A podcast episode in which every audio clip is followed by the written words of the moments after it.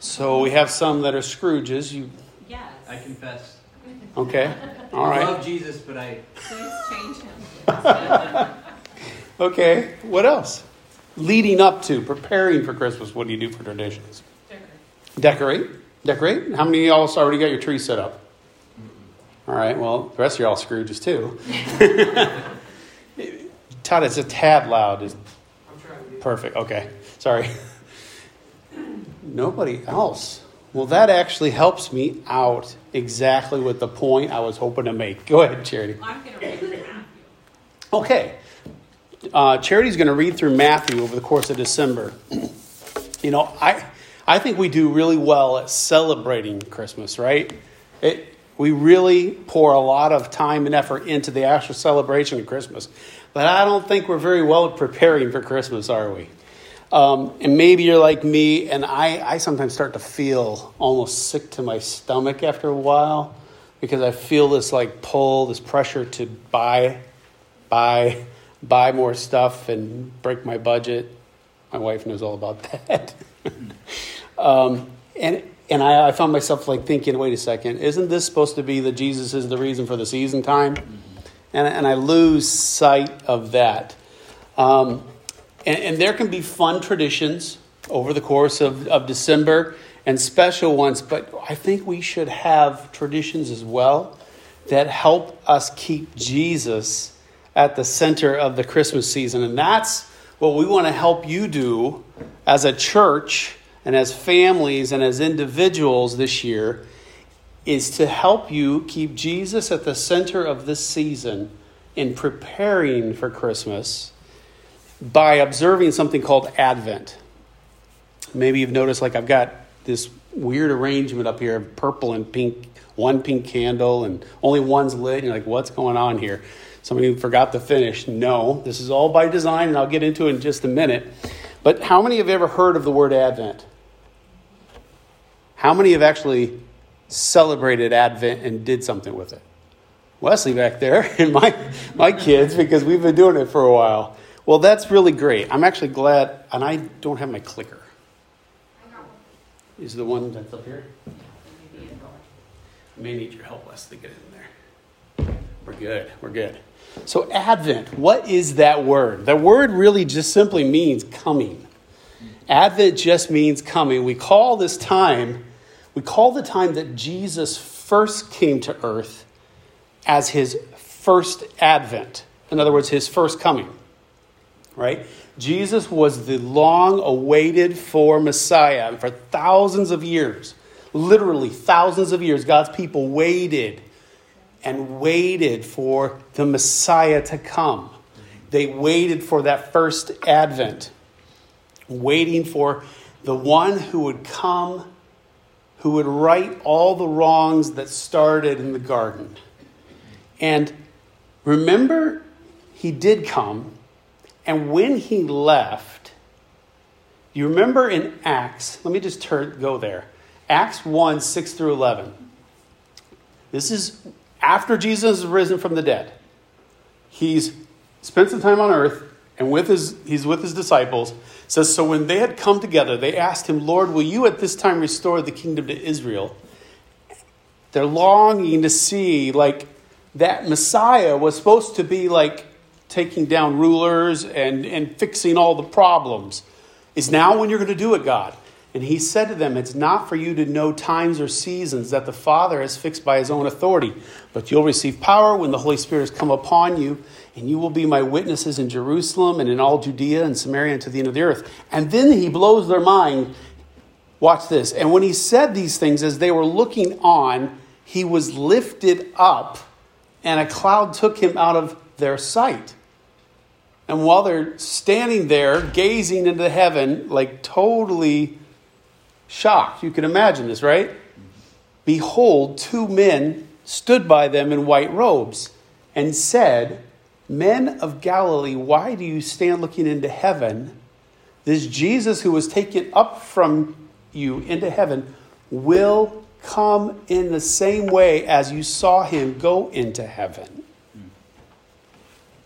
That is had to be like the most encouraging thing because they really were expecting something else to happen, and they thought it didn't happen. And then he leaves, and they're like discouraged. And right within the same second, this word of encouragement comes and says, He's not done. He's not done. The first part is done, but there'll be another coming. He will come again. That's when he's going to come to unravel the curse. That time that the Bible prophesies about so much in the Old Testament. The Bible has lots of prophecies about Jesus coming. A lot of them are about that first time. But there's a whole bunch of prophecies that have still yet to be fulfilled about his second coming when he's going to unravel the curse. That's called the second advent. So the first time Jesus came, what we typically think of as Christmas, he was born as a baby, that's called the first advent, the first coming. The second advent is this it's really what we're longing for as well. So the whole thing about Advent is this. This is what Advent's all about. If I could just put it in two little short phrases. It's about anchoring our hearts to the first Advent. Like that's the anchor point. Jesus came, lived, and died, right? And it's about preparing our hearts for the second Advent. So Advent's about both comings. It's about his first coming but looking forward and preparing for his second coming. So hopefully you're wondering, okay, great, now I get a little bit better understanding, but how does that work? What does it actually do? Um, what do we do in Advent? And Advent, for us as a church and as a family and individuals, is about traditions, okay? And I wanted to say a word real quick about traditions because um, these are not, these things I'm going to talk about, I'm not in my sermon yet. I'm just going to explain Advent, and then I'll have a really kind of short dive into one passage this morning. The things I'm going to talk about here with celebrating Advent are traditions. They're not something that the Bible lays out and says, this is what you should do. And you need to keep that in mind so you can hold these loosely. I'm not telling you these things that this is, the Bible says you must do this. But traditions, and you know this, traditions for tradition's sake are pointless. Well, we do this because we've been doing it. That's not the kind of tradition I'm talking about. There are some traditions that are helpful for us as people because they help us keep our hearts and minds in the right way. And that's what these Advent traditions are that I'm going to explain to you here. That's what they're about. And there's three different areas of traditions that I think we can look at to help us understand. And I'm going to start with these backwards. So I said there's areas of tradition in our church, in our family, and our personal traditions. Let me start with that first one personal traditions. Advent, and I love that Charity said, I'm going to start reading the book of Matthew. Um, personally, Advent should be a very personal time for you, for one. It should be an opportunity for you to grow closer to the Lord, to spend time really focusing. Because remember, it's not just anchoring your heart on the first Advent, it's preparing your heart for the second advent. Now, we don't prepare ourselves so that Jesus will receive us. He receives us because of what he did at the first advent on the cross. We prepare ourselves, though, so that we are ready when he walks in the door. Right? Do we want Jesus to come and see us right as we are right now? Think if you're like me, I'm like, no, I need to grow in my Christ likeness becoming the person he wants me to be, that he's making me into be. So I take Advent personally as a time to work on me growing more like Christ. So that's personally, there's traditions. And one of the traditions I do is I buy yet another Advent devotional book. She's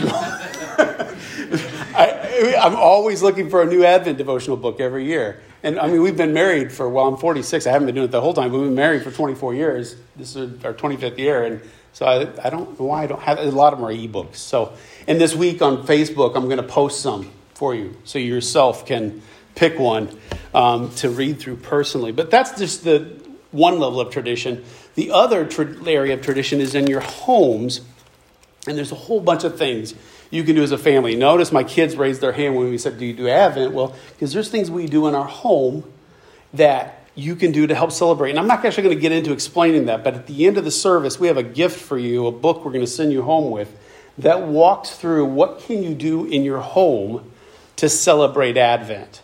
Together. And um, I'll talk about that at the very end of the service. And In that first area, though, is really what's helpful for us this morning is thinking about what we do as a church to celebrate Advent. And one, so I'm just going to tick off a few ways that we can do this as a church. Some of these are things that we already do. Um, we can decorate. You don't, don't think about decorating just for decorating's sake, right? Decorating is meant to be symbolic and to make things beautiful, which is part of our calling as human beings, right? So, decorating for Advent, obviously, we obviously sing songs.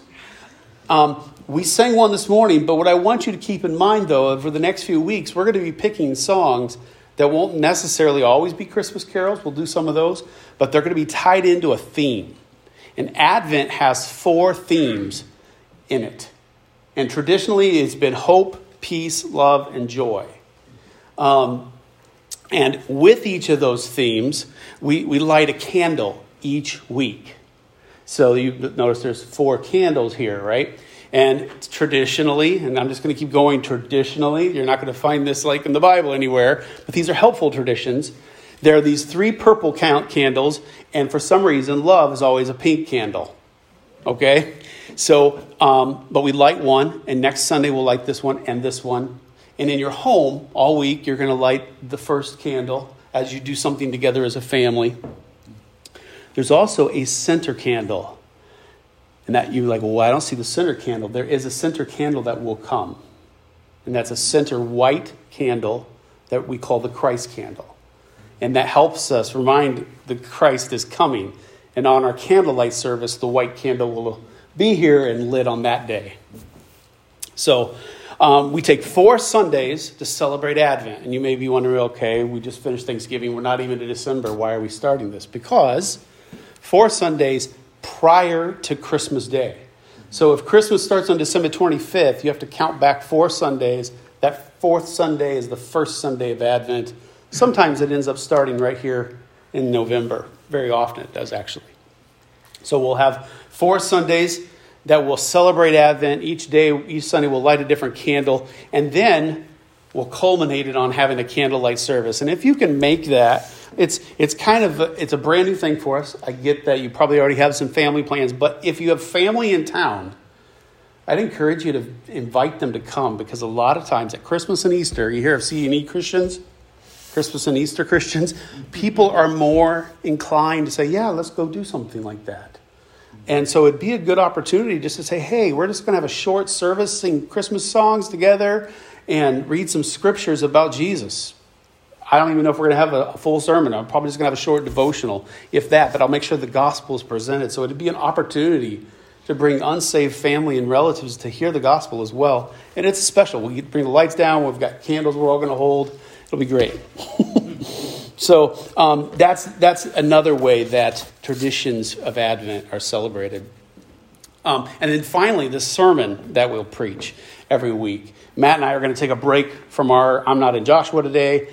He may be preaching from Luke, but not in his regular passage. He doesn't know. I'm not sure if you know yet, but he's going to preach. We're going to preach a text that's centered around that theme.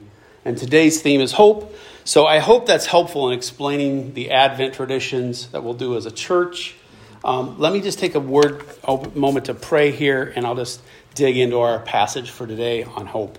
Father, we do thank you for this opportunity that we have every year to focus on your coming, both the coming when you came to earth, the first time as a baby, to live and die and rise again from the grave for us, and for that second advent that we long for. We know that you're coming. We ask for your help by your Spirit this morning that you would encourage our hearts with this text from 1 Peter and that we would be people who are making much of you this season, celebrating Jesus through the whole month. Father, thank you for the gifts that you give to us, like your word and your church and traditions, things that we can celebrate together that help our hearts that drift so easily. In Jesus' name, amen. So, hope is our theme today. Hope is always something that looks to the future, right? Hope is about looking to the future, but there's two kinds of hope. And you've probably heard this before. There's, there's a hope that says, I hope I win the lottery, right? I, I hope my team wins. I hope I get a raise. We say, but don't get your hopes up. That's the first kind of hope that we typically think about. It's hope that's based on an unknown but highly desired future, right? That's typically what we think of when we say hope. Something in the future that I'm looking forward to, but I don't know for sure if it's going to happen. The other kind of hope is built on a known future. And there's only one place in this world that you can know the future, right? Every single other place and activity and thing, we have no way of knowing the future. But there are some things that we do know about the future from God's Word. In the Christian faith, we have the hope of Jesus coming back. And the Bible explains it in some, some level of detail for us, enough for us to be able to grasp onto it and hold to that. And that's the kind of hope that we as a Christian, as Christians have. And Bruce, Bruce Demarest says it this way. He says, The possession of present good is enjoyment, the anticipation of a future good is hope. Right? That's what we are talking about. And observing the season of Advent is about enjoying what we have in the first Advent and its effects, and it's anticipating the future and final good of the second Advent. And you may be asking, why would we put so much effort into that future one when we know this first one was so great? Well, the reason is it's because things aren't the way they're supposed to be yet, are they? You and I feel it, right? Romans 8 20 through 21. For creation was subjected to futility, not willingly, but, but because of him who subjected it, in hope that the creation itself will be set free from its bondage to corruption and obtain the freedom of the glory of the children of God. You can feel that verse is rising up. Creation is kind of locked into this suffering that started in Genesis 3. This futility of brokenness, everything being broken. Audrey just finally put away that thorn bush that was out here and actually just thought, oh, I still could use it again. that futility is what this verse is talking about. That's brokenness and pain. And you feel it, but yet it says here, in hope that the creation itself will be set free. We don't have that yet, do we? We long for it. We feel that desire that it will be set free, that we will be set free. And as I was thinking this week about what passage I should look at with you together, I wanted one that would kind of encapsulate all of Advent. And there's several, but I kept coming back to 1 Peter 1:13 that I want us to look at for just a few minutes here this morning. 1 Peter 1:13 Therefore, preparing your minds for action and being sober-minded, set your hope fully on the grace that will be brought to you at the revelation of Jesus Christ. Set your mind on a future grace. Okay? There's a guy I like to read named John Piper who has a book called Future Grace. And that, that book, he talks about the grace, the future grace he's talking about is the grace you'll receive later today and tomorrow and next week. It's that grace that you need to become who he wants you to be. This verse is not about that grace. This great verse is about that future grace when Jesus comes back and is revealed. So I want us to just see three things in this passage real quickly this morning. I want us to see why to set your hope on future grace, how to set your hope on future grace, and where to set your hope on future grace. So, first of all, the why to set your hope on future grace. I think this passage shows us why. And it's right there in that very first word, therefore. Therefore, when you see that in a passage, it's like saying, because what I just said is true, then this is also true. And that's how we use the word therefore. If we use that, we mean something else we just said is true. Therefore, this is also true. In the verses leading up to this, in verses 10 through 12, Peter's just gone through and talked about Old Testament prophets who wrote about the coming Messiah. Think about those Old Testament prophets who were writing prophecies about the Messiah coming. And Peter says that they didn't fully understand it. They just kind of looked forward to that promise that God would keep when he came, when the Messiah would come. And it even says in the verses right before this that angels even long to peer into the good news of those promises being fulfilled. And Peter says in the verses before this that the fulfillment of the promises that the Old Testament writers wrote about were all realized in Christ. And that those who have now come to experience Jesus as their Savior are experiencing the benefits of the first advent. So when he says, therefore, he's saying all of the good news of the gospel is what I'm talking about. And because of that, therefore, that's the why you're going to set your hope on a future grace, is because of the good news of the gospel. And if you're here this morning, you may be like, okay, what, what do you mean about the good news of the gospel? I've heard that before. I could probably say it has something to do with church.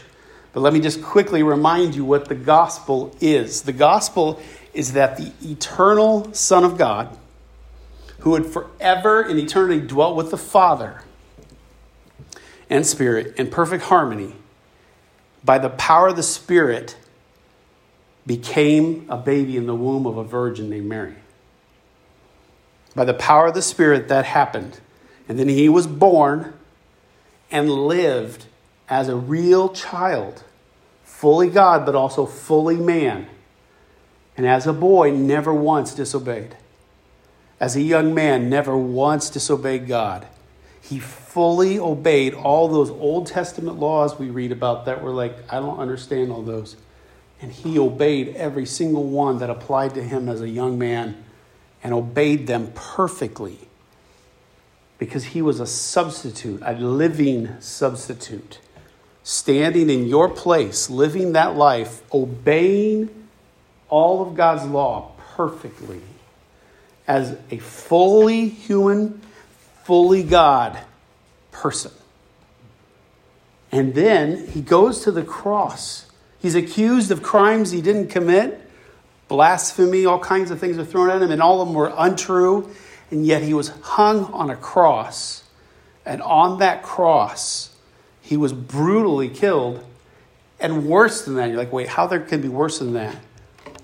Jesus, the Son of God, who had forever been united with his Father in perfect harmony, on that cross, the Father pours out his wrath on his Son by rejecting his Son. So that living substitute now becomes a dying substitute for you, hanging on your cross, on that cross, not just dying a horrible death for you, having the wrath of God on him because your sins are on him. That's why Jesus said on that cross, Father, why have you forsaken me?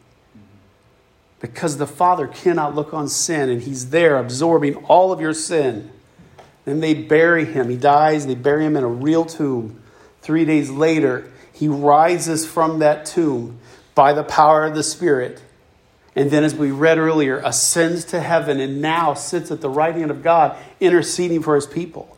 And the good news of the gospel that if you'd read the rest of the book of 1 Peter, and I encourage you to do that because I'm picking out a verse right from the middle of a book. We usually don't do that here.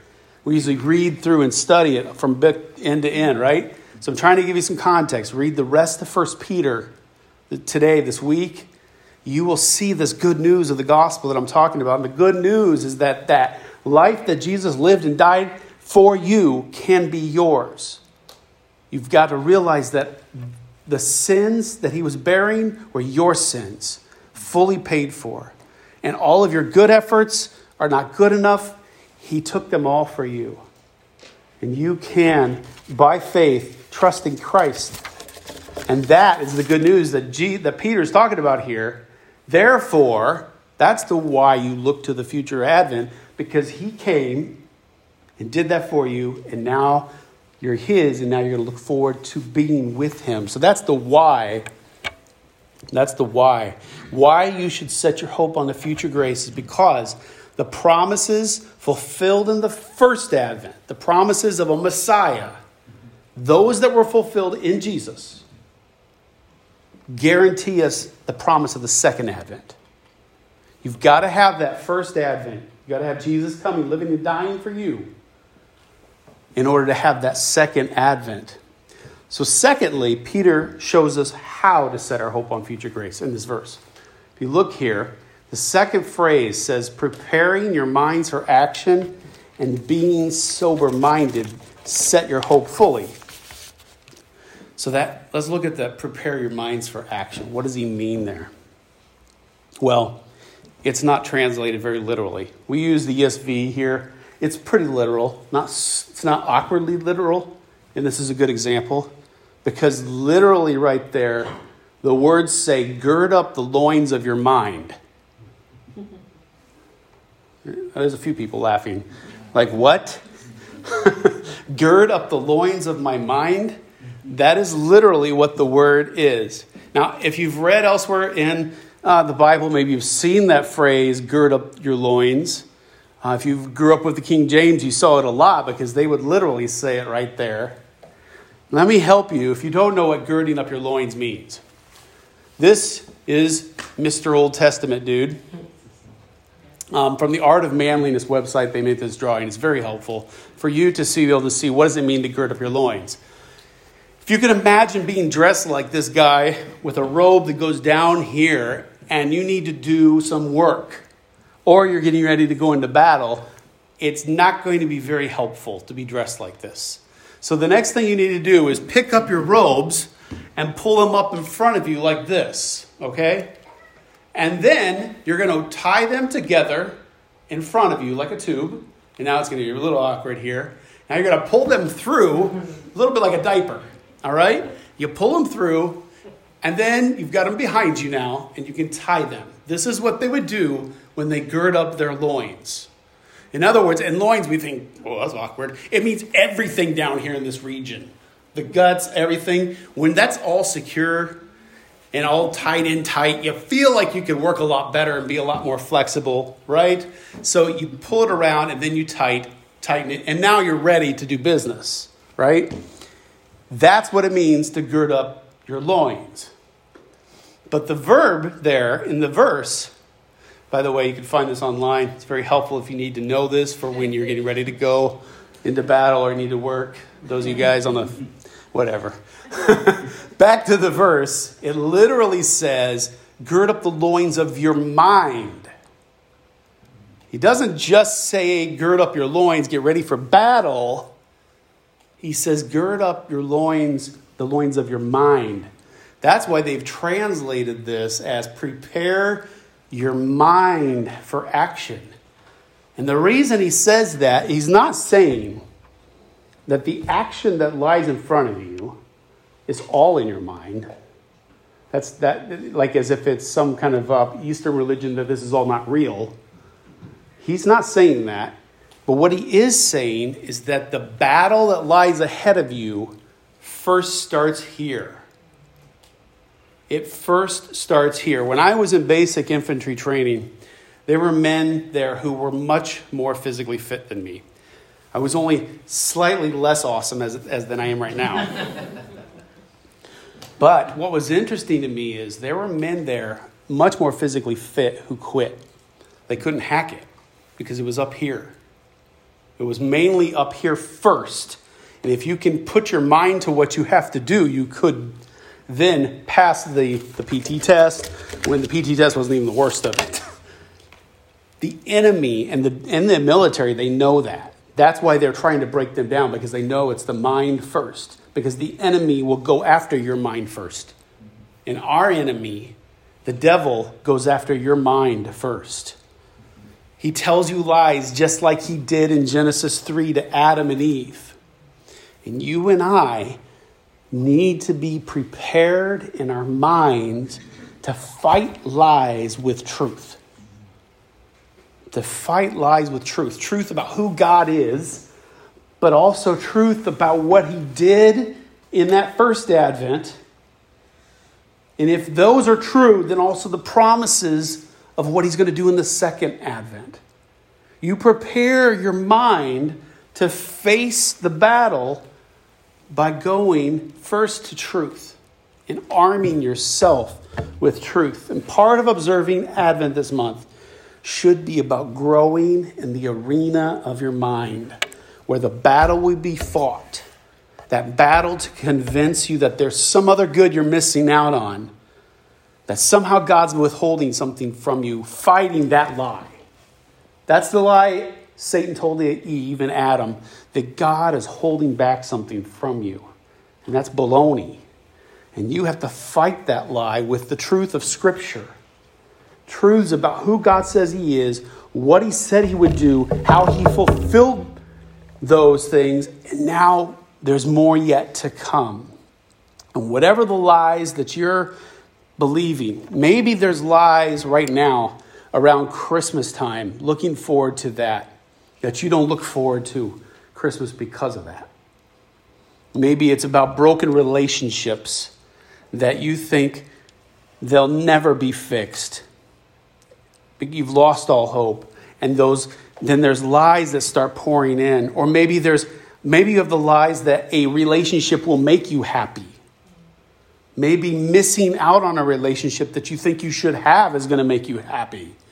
Or maybe, especially at this time of year, that having this next thing, this next tool, this next whatever it is, is what's going to make you happy. You've got to know that those are lies and those hap- that happiness won't last. And even the happiness in relationships won't last. Whatever the lies are, Peter tells us that one of the ways to set your mind on future grace during this Advent season and beyond is by preparing your mind for action in the spiritual battlefield. The second phrase he says there is being sober minded. Being sober minded.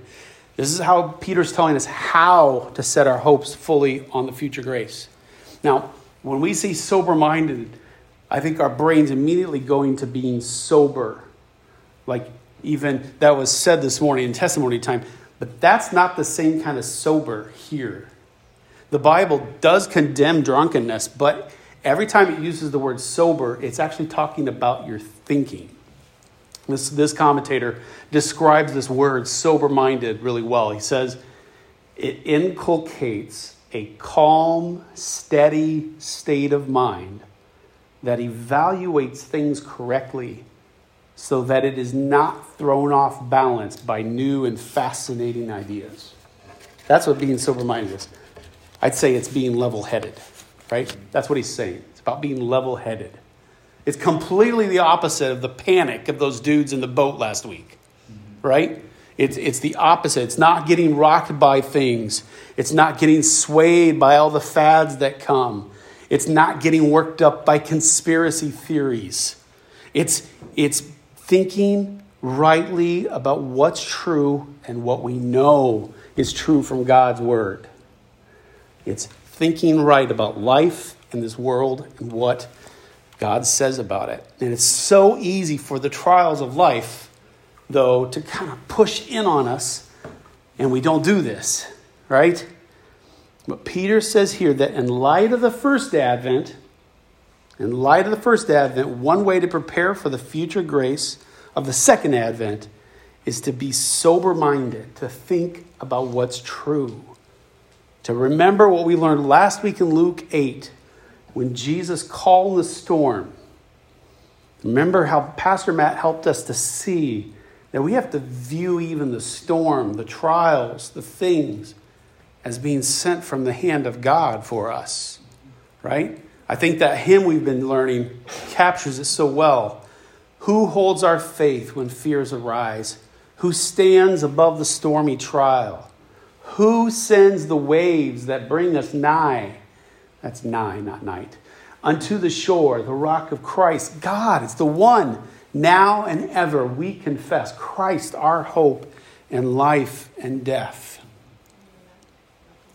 So finally, 1 Peter 1:13, where we're at here, Peter also tells us where to set our hopes fully. He tells us to set it on future grace. He's told us the why, he's told us the how, and now he's telling us set your great hopes fully on what? On the grace that will be brought to you at the revelation of Jesus Christ. It says that we set our hope on a grace that's going to come later. Now, that's a little strange if you think about it, right? Because we usually think about grace in terms of what Jesus did for us on the cross and gives to us. Grace and getting saved. We use that, that kind of terminology. But the Bible talks about grace coming in all kinds of ways and at different times. There's a, a grace that the Spirit gave to pull you to you Himself when you didn't even want it. And then there's a grace that comes that declares you righteous and innocent. There, there's a grace that is involved in changing that dead heart of yours to be a live beating heart. That takes grace. And then there's a grace that is what you need for this afternoon. It's grace that you need right now to even pay attention to me, which is hard. there's grace that comes to help shape you into the person that God wants you to be. But this grace is a grace that's future than more future than that. It's the grace of what the Bible usually uses the word salvation. We talk about saved and salvation. If you look through the New Testament, even the Old Testament, salvation, that word usually means the future at the very end. Because you get saved from what judgment lies ahead. And that's the grace that's coming. The grace that's coming is what will be revealed when Jesus comes back and every eye sees him, it says. Here's the thing if all we had was just the first advent and no promise of the second, then everything would be in vain. It wouldn't make any sense because there'd be no future resurrection. That's what Paul says in 1 Corinthians 15. If all we have is that past, Jesus coming, and no future Jesus coming, the resurrection of us, then everything's vain. But we do have a future coming because we know it's true because he already kept these other promises. If he keeps promises that are, cannot be kept by anybody other than a sovereign God, then we know that the other promises will be fulfilled for sure. So, this is the year. This is the year that you can make Christmas different. This is the year that you can make it different than any other season you've ever had. And it starts by preparing your hearts for Jesus, to have Jesus be the center of your Christmas season, even starting now.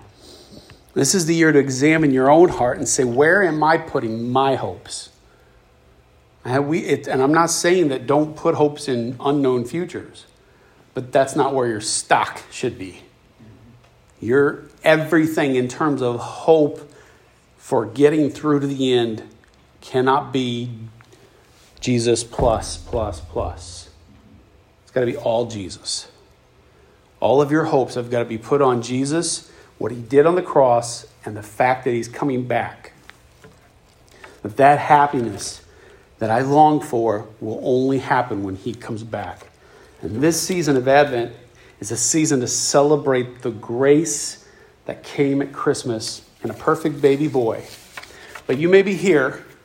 This is this season and preaching Christmas messages is a little bit like pre- preaching Mother's Day messages.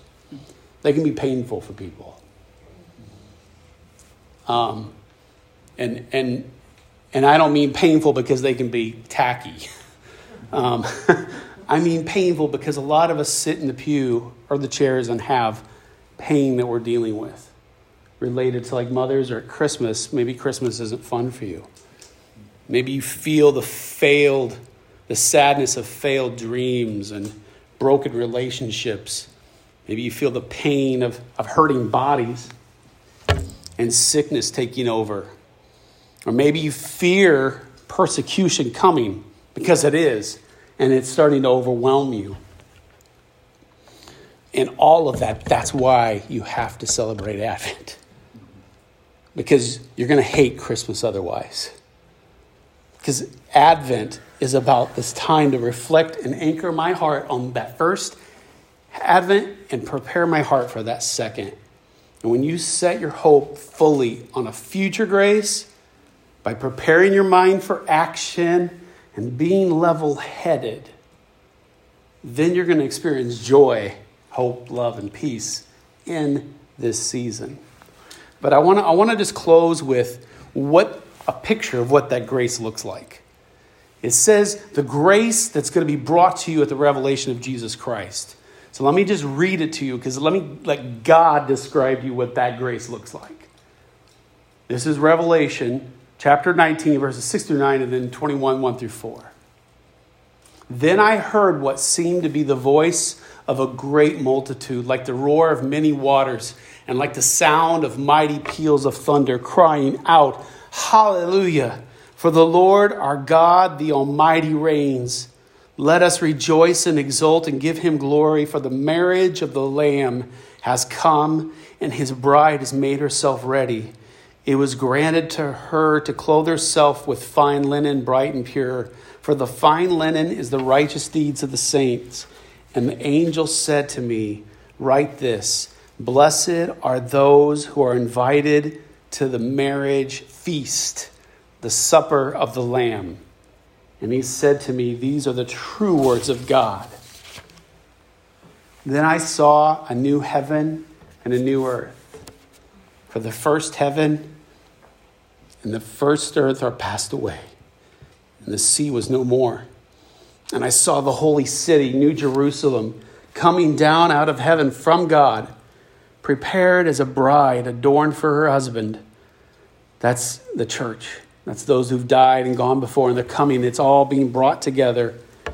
And I heard a loud voice from the throne saying, Behold, the dwelling place of God is with man.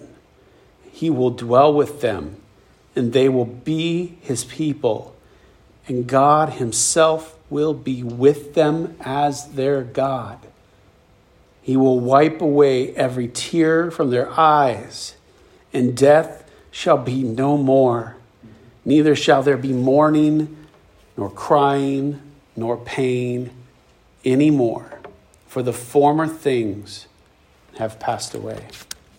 That's what the grace that's going to be revealed to you will look like. That's what you're longing for. That's what's coming. That's what Christmas is about, is looking forward to that rejoicing that he came and made that possible. Because if he hadn't come the first time, that's not possible. Rising from the grave was a promise and a seal and a guarantee that that will happen. So now, take this time, this season, to focus and relish and revel in the second and first and second Advent. Matt, if you come and pray, and then we're going to sing We Will Feast together. All right, I'm going to have you stand while we're praying, and while they're getting up here and getting ready.